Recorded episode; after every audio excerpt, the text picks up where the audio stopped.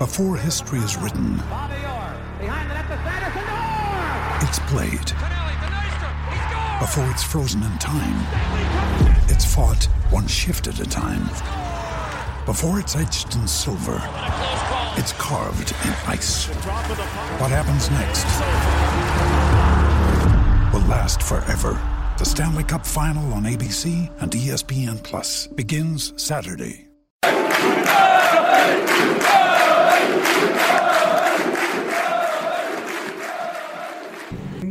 Hello there, welcome to the Everything is Black and White podcast. I'm Andrew Musgrove, today joined by Chief Sports Writer Lee Ryder and Newcastle United writer Chris Woff. We'll dive straight into the Swansea result, 1-1 at St James's Park. Chris, how would you sum up Saturday's performance? It was a frustrating game all round, really. I think for 45 minutes Newcastle played very well except putting the ball in the back of the net, and that's so often been the problem this season. I think across the whole 90 minutes it's almost like a snapshot of the season in general, that there were positives throughout, but just a lack of quality, a lack of cutting edge cost Newcastle. Second half, poor from Newcastle. Swansea got better and Newcastle fell behind. Joselu came on, got the goal, but I just think, as we keep saying every week, it's a broken record now, but it just showed where Newcastle are lacking, that they need a bit of help this month. It was an 11 who featured in the Championship campaign last season, which says all you really know, and I think they need some help this month in order to really kill off games like that. It's a game they should be winning. There are not going to be too many more opportunities against teams like that between now and the end of the season, and it just highlighted all the problems which we've known all season, really. What more can Rafa Benitez do? Because obviously Newcastle are creating the chances. Gayle should have probably scored with a header on Saturday. Other than laying home the message of being more clinical, Benitez really can only turn at the board and say, I need a striker to come in this January. Yeah, that's all he can do. Keep knocking on the door, and that's probably all he will do. But you know, there's only 2 weeks left now this window, and it's starting to get a tad concerning. He did say January the 20th was when Newcastle needed to get the house in order. We're fast approaching that now.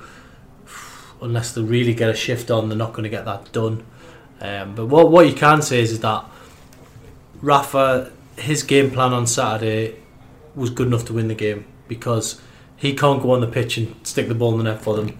They created enough chances, they kept sort of Swansea at bay as much as they could, but I have to say, by the end of the game I was almost settling for the draw in my head, because I just felt we could play till midnight here and not get another goal. And then, you know, Swansea were looking dangerous on the counter, and they did nearly win it through Wilfried Bony, so it could have been even worse and Newcastle got nothing. So tough times for Rafa Benitez, but all he can do is keep knocking on the door and saying, you know, give me a striker, give me a left back, whatever he can get through the door for us. Great to see Joselu get the goal though. He's obviously had his critics, $5 million price tag, not being clinical enough in front of the goal, but great to see him get a goal which could prove very valuable in the end. It could do, and I have to say I thought he took the goal well. When I first saw it live, I didn't realise quite how much Perez's cross had deflected and had gone behind him. But the way he turns and he waits for the two defenders and basically puts it through their legs, which makes it impossible for the goalkeeper to see it in the far corner. It was quite a tight angle, and for someone who we know has struggled for goals really since he's come in, his all-round game's been excellent, but in terms of actual end product hasn't really been there. But as Rafa made the point after the game, he said, look, I had $5 million to spend on a striker in a market whereby $5 million wouldn't even get you a probably reserve left back in the Premier League, and he managed to he got Joselu in, who's providing the all round game, is actually Newcastle's top scorer, which is really a damning indictment of the squad Benitez has at his disposal. And that's not meant to have a go at the current players who are there. I think they're given their all, and there's nothing you can say about this group compared to 2 years ago. It's completely different in that regard, but there is just a lack of Premier League experience, a lack of Premier League quality, and Joselu embodies all what is best about Benitez's team, the work ethic, following the message, but he needs a bit of help up front as well, because 4 goals in 20 games, I think it is for a £5 million striker is a good return, but for a team who need to stay in the Premier League isn't going to keep you up probably. Dwight Gayle, I mean, is it a case that he just needs a goal and then we'll see more and more coming from him? Because I was at the game before Swansea, which was to my mind the Luton game, and he was getting very frustrated on the pitch. He wasn't getting the passes that he was making the runs for, and you could see him physically turning around and you know, gesturing to the players behind him. And it does appear that maybe he's just lacking that bit of confidence, and one goal could turn it around. Well, that's always the deal with strikers. You know, you can go 10 games, even the very best strikers. You know, Alan Shearer, you know, had that run with England where he didn't score before Euro 96. You know, there's a time where all of a sudden one just goes off your thigh or something like that, and you get a goal, and then suddenly you're back on the goal trail. I tried to interview Dwight Gayle after the Luton game. And I said, "Are you not going to speak to her until you've scored?" He says, "Yeah." He says, "I just can't find the goals at the minute, unfortunately." And kind of like tried to make a little bit of light of it. And I did feel for him a little bit because, you know, last season he was the main man. He got all them goals. This season hasn't quite sort of dropped for him. He was unsettled in the summer with the talk about Fulham coming in for him. You know, what would that have been a good move for him? He was never going to be allowed to go unless Newcastle had a striker to bring through the door, and they didn't have that. So there's been a bit of pressure on him, and I think that has definitely shown this season at times. And you know, hopefully he can get back on the goal trail. And but he's got a tough one this weekend. No, I mean, on Saturday, I thought he should have scored, but at the same time, watching Ian Wright's criticism on Saturday, I thought was a little bit strange. Like, look, I thought Gayle should have put away one of the chances, but when he said about the header, when he said, "Oh, he jumps into that one, he shouldn't," and all sorts of stuff, you actually watch where the balls go, and Gale's already a little way ahead of it, so I don't really see how he could have just stood there and headed in. He's not the tallest bloke in the world, so I can see Ian Wright was trying to back up a point he made last week, and look, as a Premier League striker, you'd hope he would have put one of the three good chances he had away, but as Lee says, it's just not quite falling for him at the moment, and that isn't serving Newcastle well or Gayle. I mean, it's all well and good, Ian Wright saying, you know, you should do this, you should do that. But when you look at the people that were sort of feeding the bullets for Ian Wright in his career, people like Bergkamp and Alan Smith, you know, Paul Merson, it's easy when you've got them players around you. But really, the service, although it wasn't too bad on Saturday, it hasn't been like 5-star for Gayle, and hasn't been 5-star for any of the front men this season. So they've got a lot of work that they've got to do themselves, dropping back in and timing the run, and it's not easy. So I've got a bit of sympathy for him, but they need to get someone with the goals. Do you think with Dwight Gayle, do you think he's suited to the way Benitez likes to play? Because you could look at him and say, well, maybe he needs another striker often rather than a number 10, but obviously Benitez is a big fan of playing the number 10 one. We've seen when he's tried to play two up front, it really hasn't worked because he's short at the back. But do you think Gayle is suited to the way Benitez is set up? Well, I think it's hard when you've got a manager who's at times played very defensive tactics, and Rafa's, you know, made it clear when he's been talking to us about the short blanket many times that, you know, if you can't win the game, then just don't lose it. And it's difficult when you've got two banks of four behind you, and you've got a full team pushing up and supporting, and everyone's going up with you.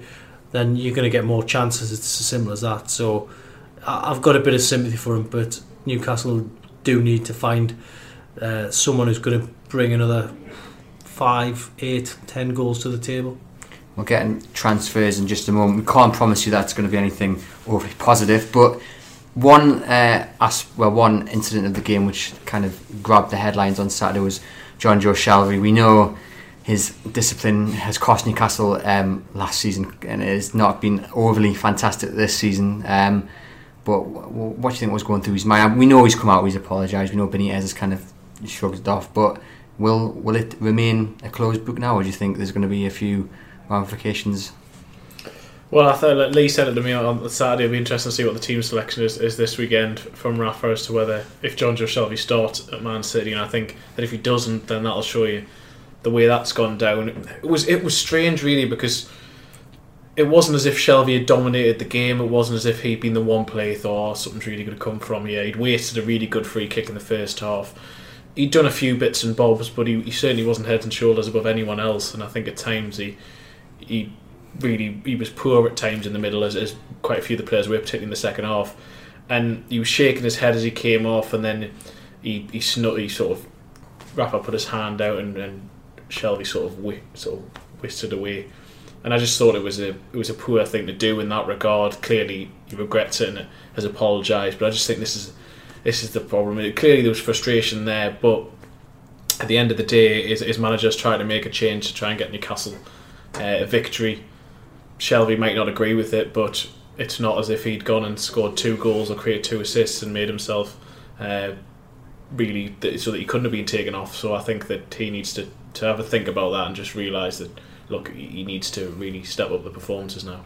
Probably not the best thing to have done. Bear in mind, Gareth Southgate was in the crowd, and there's already been rumblings that, you know, even if Shelvey was on the form of his life, he wouldn't take him because there's questions over his attitude. Yeah. But I mean, you know, I suppose in the heat of the moment, is there a defence? And just to say, you know, in the heat of the moment, it happened. Oh, absolutely. Things can happen in the heat of the moment. I mean, you've only got to look at that referee last night for in the PSG game who ended up kicking out on one of the players.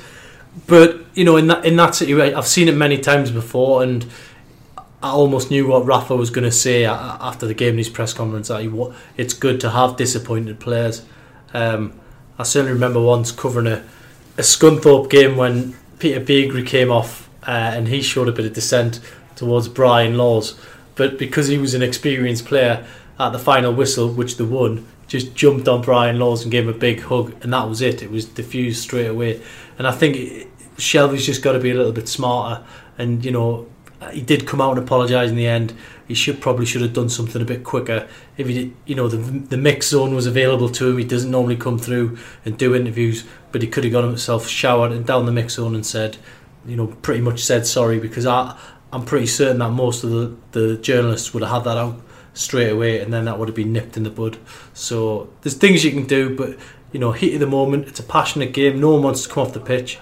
You know, you probably wanted to win it against his old team, but you know, the proof in the pudding will be the team sheet at the Etihad Stadium on Saturday night. Just before we go on to the City game, should Newcastle have beaten bottom of the side Swansea City, Chris? I mean, or is it like it's a point gained rather than 2 dropped, or should Newcastle be beaten in Swansea City? I wouldn't say it's a point gained. I mean, DeAndre Yedlin was quite adamant it was 2 points dropped when I spoke to him after the game, and kept on reiterating that fact.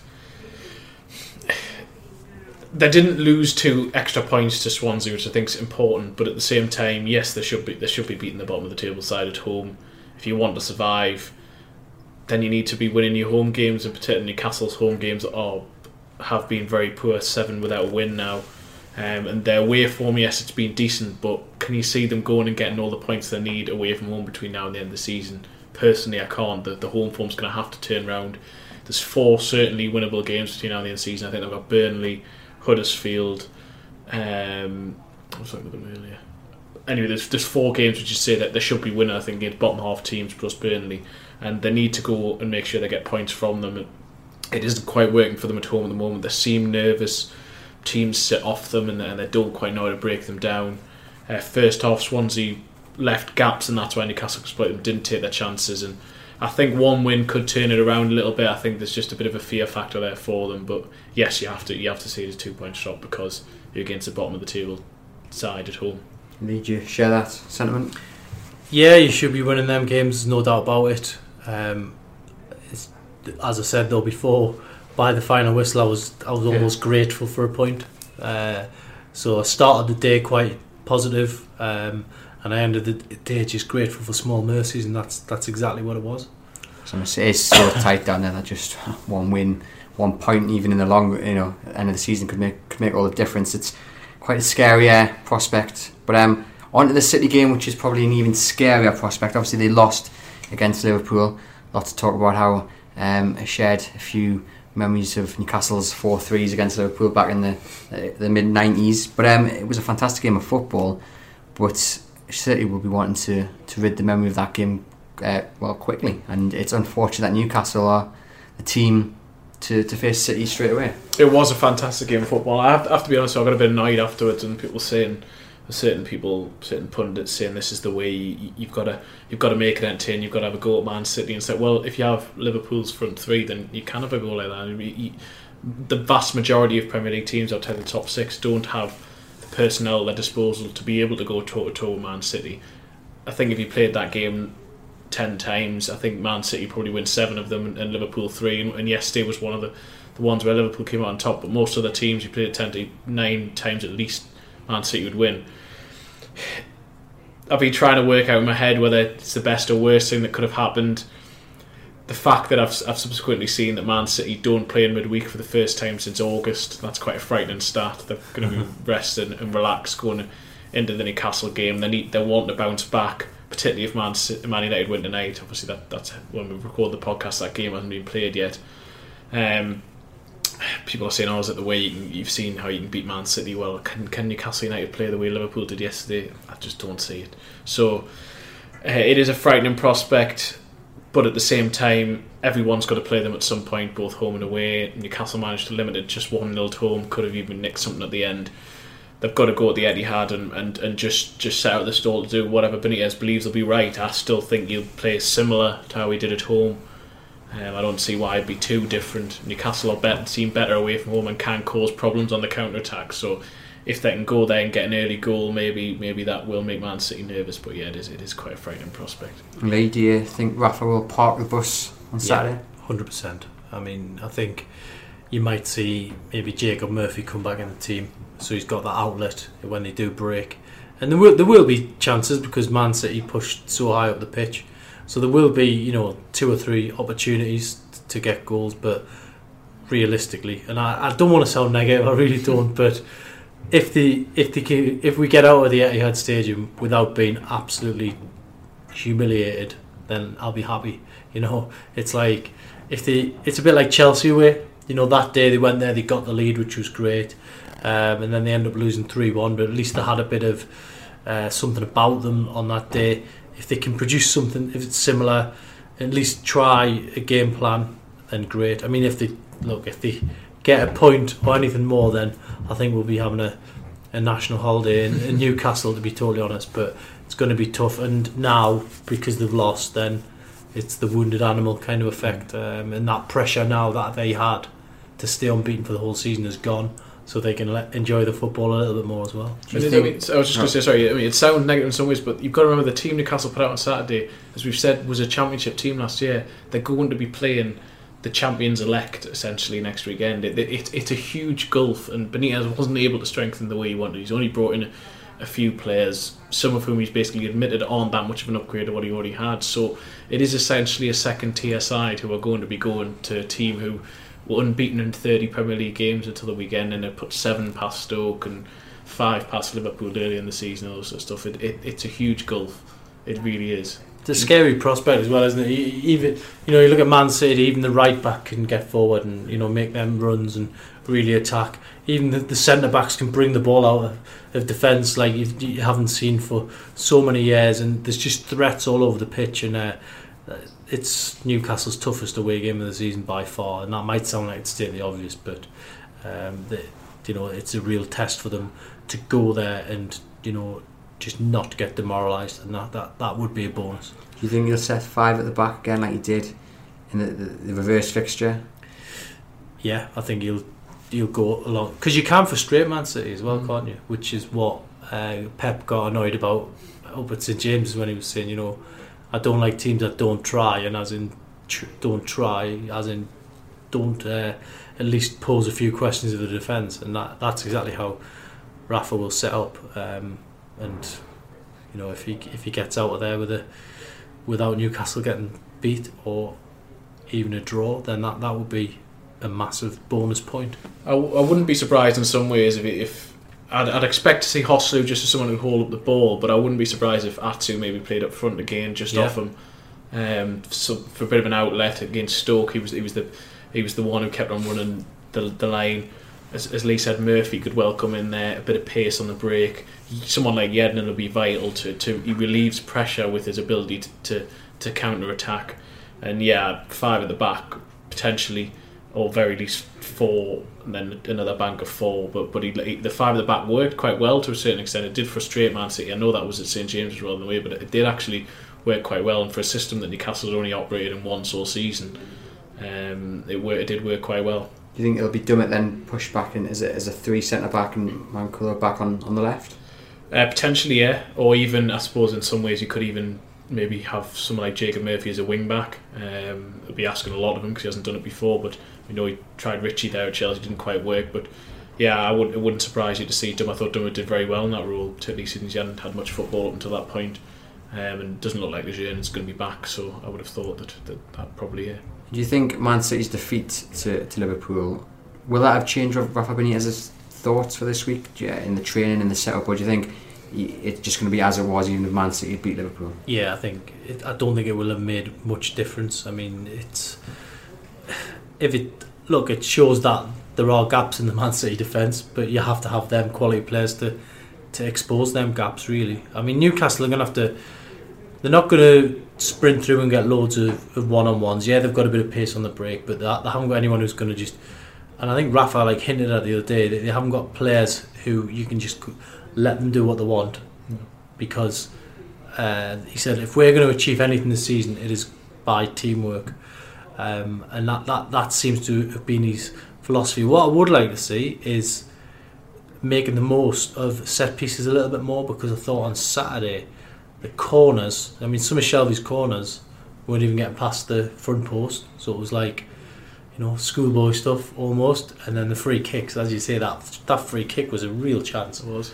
They could have been so much more creative than that. I mean, everyone knew he was going to try and whip it over the wall, but if you're in great form, have a go at that. But he's just not. So they needed to do something, lay it off or something, or try something. They hit it under the wall or something a little bit different. They didn't try it at all. So there was a lot of negatives in the game on Saturday, and the set pieces were definitely one of them. So I'd like to see them improve that and try and make, if they do get some opportunities like that at Man City, you know, let's see something a bit different. Maybe give someone else a go at doing it, you know. I suppose that highlights the message that Rafa's been trying to get out. Need to be more clinical in front of the goal, because Newcastle's probably only going to get 1, 2, 3 to push, you know, chances against City. They're not going to get many opportunities. But if you can you honestly say to yourself, if you see Joselu or Dwight Gayle one-on-one with going through on the City goal, that you back them to get the goal? Not at this stage, no, I wouldn't. And the stats bear that out, the performances this season bear that out, results bear that out. But look, there have been on the occasion when Newcastle have actually been clear. I mean, Swansea away, that was early in the season when the set pieces were working. At that point, Matt Ritchie was finding Lascelles in the air, finding Clark in the air. They've lost that a bit. Matt Ritchie's delivery has gone down as well. I thought that was poor on Saturday. He wasted a couple of late free kicks with overhead crosses in the box. And if Newcastle do need to get that, because there aren't going to be too many opportunities in one place, you can potentially attack Man City, although their stats from defensive set pieces I think are very good, would be in the air. Just going back to the five at the back, or three at the back and the wing backs. I mean, I've been convinced all season that this is nothing other than me believing it. I've got no evidence for this. That I think Benitez does want the flexibility to be able to play that more, and I think that's one of the reasons he is so keen on Kendi. I know we're going to get on to transfers in a bit, but because he hasn't really got a left wing back option other than Manquillo, who really isn't there, and he's got Yedlin on one side, and yeah, I think that would give them the flexibility to be able to change systems, because a lot of teams are playing three at the back at the moment. It's quite difficult to counter that if you're not doing it yourself, and I think that is something he is keen to do a bit more, particularly away to the big teams. Fantastic. Well, prediction time just before we do get into the transfers. I'm going to go 3-0 to City. Sorry, I know that's Mr. Negative, but I like to say Mr. Realism perhaps. Lee? Yeah, I'll try and be a little bit more positive, and I'll say a 2-1. Maybe City might go a little bit easy on me. I'll go 3-1. Grand. Well, there we go. Hopefully, three to Man City, right? Just to clarify. Hopefully, 3 defeats will work in our favour, and it actually means a victory on Saturday. You can follow that game, of course, live on chroniclelive.co.uk. We get on to transfers. Obviously, we're 15th of January at the moment. Rafa did set a deadline of the 20th. I'll ask, as I did last week, how confident we are of anyone coming in before that day. I suspect it's probably the same answer as it was back then. Not very. No, it's not looking too good. I know that they tried to get Kennedy done last week, but it got blocked by Conte. So I think that one's pretty much ready to go, that deal. But you can't do it unless the first team manager of the team you're trying to get him off approves the deal. So yeah, I just hope they don't waste too much time on that. And if we get the last week and it still isn't done, then I think maybe the writing on the wall might be there on that one. So it's, you know, this week or nothing on Kennedy, We've been talking about the goalkeeper from Sparta Prague earlier. Loan bid turned down. Newcastle seemingly not prepared to pay the money you were mentioning before. Yeah, 5.8 I think was what they wanted, yeah. Yeah, so, yeah, not looking great. I mean, in this window, if you want the quality players, you've got to spend the money. And the going rate for a striker is 25 million. I mean, I know Sacco from West Ham's been mooted for 10 million, but I think Newcastle took a look at him before. They would be going back on their own policy if they went and got him, because he was already deemed not good enough by the previous regime, so they'd be going backwards on that policy. They need to forget all these little niggles and get someone through the door, because let's face it, they do need 3 or 4 players. Obviously, Martin Dubravka is that right? That's Dubravka, I think. Yeah, I think. Is the man from Sparta Prague. Obviously, Reina again is another name that keeps popping up. But again, his age and the price tag and his wage, it's nothing. What Mike Ashley will probably sign off for, is it? No, almost certainly not. And that's the concern. Benitez has wanted to keep us into summer. Still hasn't got one. One of the left backs since the summer, still hasn't got one. One of the strikers since the summer, still hasn't got one. One of the number 10 since the summer, still hasn't got one. I could go on, at the moment, my fear is that this just seems like a classic Newcastle United January transfer window, and that they pursue someone throughout it, and then it turns out they just don't get them in the end. But even now, you can't even say that they're just going to revert to a disappointing loan deal, because disappointing loan deal seems to be the best that you can hope for at the moment. That's not trying to be negative, that's just the reality of the situation we find ourselves in. 15th or whatever it is of January here, 5 days before Rafa's self-imposed deadline, little more than 2 weeks before the end of it, and there needs to be some movement, there needs to be players. And I think it's not even just what they give on the pitch or on Saturday and Sunday. St James' Park just felt like somewhere that needs a lift. The whole city needs a lift, just someone coming in, and before they even make an impact, just Newcastle thinking, right, we actually have had a boost here. And that's what I think. That's what I think they need. I think everyone needs an injection of something. The squad needs it. The fans need it. Benitez needs it. That's what I think they need. But it's funny in a way, or tragic, you could say, that I think we probably had the same conversation this time last year when we said Andres Townsend, 28th, 29th of January, just bring him in on loan, and that's the one boost. It's one player, but that's the boost that you'll need to get Newcastle over the line. And as it was, it didn't happen, and Newcastle took it to the death to win the championship, obviously promoted well before then, but it just seems to be going around in circles. And I think we mentioned it in last week's special podcast, we've been here before, and it's just, why aren't people learning from their mistakes? Well, as you say, you'd think Newcastle would have the hang of it by now in January. I think probably the worst one for me was the Andy Carroll one, where he was sold for 35 million, and then the day after the window shut, they signed Chef Kikuchi on a free transfer, who's a nice bloke, but I don't think he was the answer to Newcastle's problems. And look, you just don't want to see that kind of situation again, where they're left without what they need, and they can't.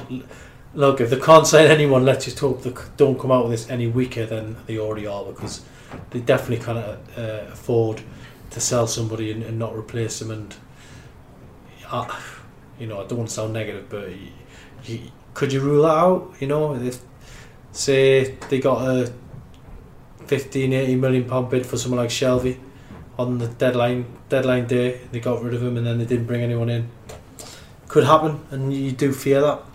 The negativity also is bred from the fact that it would be different if Benitez had enough confidence in the squad that he thought, right, this team would see us soon. He hadn't been saying since November or whenever it was that they needed strengthening. It was the same last January. It wouldn't have been so much of an issue last year if Benitez hadn't made it clear we need a little bit extra to push through. When your manager's making that clear, then that's where the negativity beats it from, because fans are always going to want more signings, or really managers are, but managers don't necessarily make that clear in public unless they think they really do need strengthening. And that's not having a jab at Benitez, that's just what I'm making clear where all this comes from, is that everyone at the club realises the need for signings. It's not just, it would be nice to have a signing. Newcastle's future in this division could depend on these signings coming, and at the moment, they're just not there. That was your next question. You watch against Swansea, even against Luton, even though Newcastle won and won comfortably in the end. Well, second half wasn't as comfortable as they would have liked. But even so, in that game, there were instances where you thought, you know, they're not as good as maybe, not good enough to really dominate like they did maybe against Luton, and the quality isn't there. You know, and if you're sitting in the stands and watching this from a point of the hierarchy, you must be able to see exactly what we're reporting, exactly what Benitez is saying in the press conferences. That quality is a must. You know, a striker, this isn't just something that it could happen. It needs to happen. Yeah, I mean, it does. I mean, but Mike Ashley wasn't there on Saturday. He sent Keith Bishop and Justin Barnes. Have they got that level of expertise? You need somebody who knows exactly what's required on the pitch, and Rafa is the man who they paid $5 million a year to do that. So if he makes his recommendations and they don't listen, then where does it leave you? You know, it's worrying, because you just get the feeling they're just trying to not muddle through, I wouldn't say that, but they're just almost like, well, we'll take a little bit of a risk, we'll get the points we need somehow, and then in the summer we can have a spend. I just don't think it works like that. You need to make sure for definite you're going to get, they need 17 points, and there's 45 available, so you know, they need to get them in the bag as soon as possible and go from there. And you can afford to take that gamble if you did what you needed to do last summer, but they didn't. So in terms of the spending the summer, if you've left yourself short already, you've left yourself short going into a window which is more expensive anyway, which is more difficult to deal in anyway. And that's where the whole problems come. The problems came from the summer, which is what Rafa warned at the time. Mm-hmm. I know he keeps saying Rafa's right, but he was right, and he knew he was going to be right. And I'm sure he wishes he could have sat here and said, oh no, I didn't actually need those players, we are flying up there, but he wasn't, he was proven right. And that's why that they are now chasing their tails, and for some reason we're still 15 days into a window where they haven't actually done anything yet when they really needed to be on it from the very get-go. I mean, that just shows just kind of how important Rafa Benitez is. His warnings are starting to ring true, but it's funny that he wanted Townsend last January, and Townsend this season has been in brilliant form, played every game, I think, but the last one for Palace, I think he's out injured. But you know, Benitez clearly, you know, he managed him for 10 to 12 games, so he knew the talent, he knew what he wanted, and it's just it must be so frustrating for him not to be, for his word to be trusted, so to speak. Well, yeah, the reason he wanted Townsend last January was not to load the squad with a lot more Championship players, or players that he readily admitted the summer before will fall the Championship. He knew that Townsend was a Premier League ready player, and that if and when Newcastle went up, he'd be the player he could help in the Premier League. He had him the season Newcastle went down. He was arguably Newcastle's best players in the last 10 dozen games under Benitez. He's someone he knows well and who can create the opportunities and score goals himself. So that's why it didn't make sense, because it wasn't like he was asking for a £12 million signing or even a loan sign with a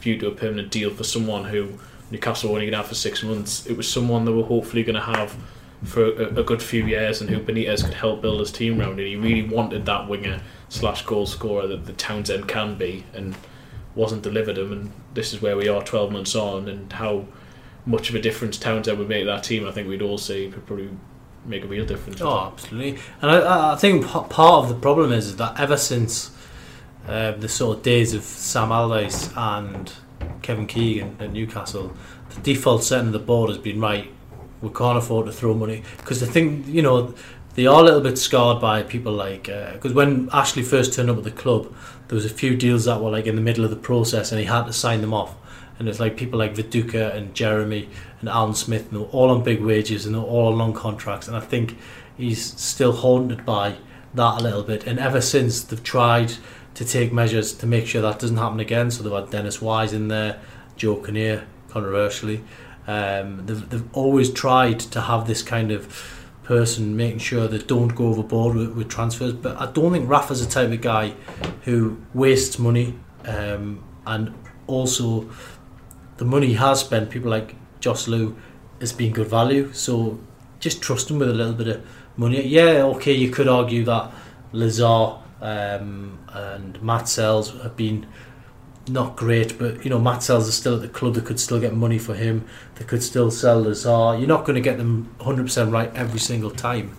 I just think you've got to trust your manager. If you're paying him $5 million a year to make football decisions, exactly, you know, give him just give him a bit more cut them a bit more slack. Well, that was what I was going to ask. I mean, obviously, we don't really want to talk about Sunderland in a podcast, but they are in, you know, they are in a dire situation.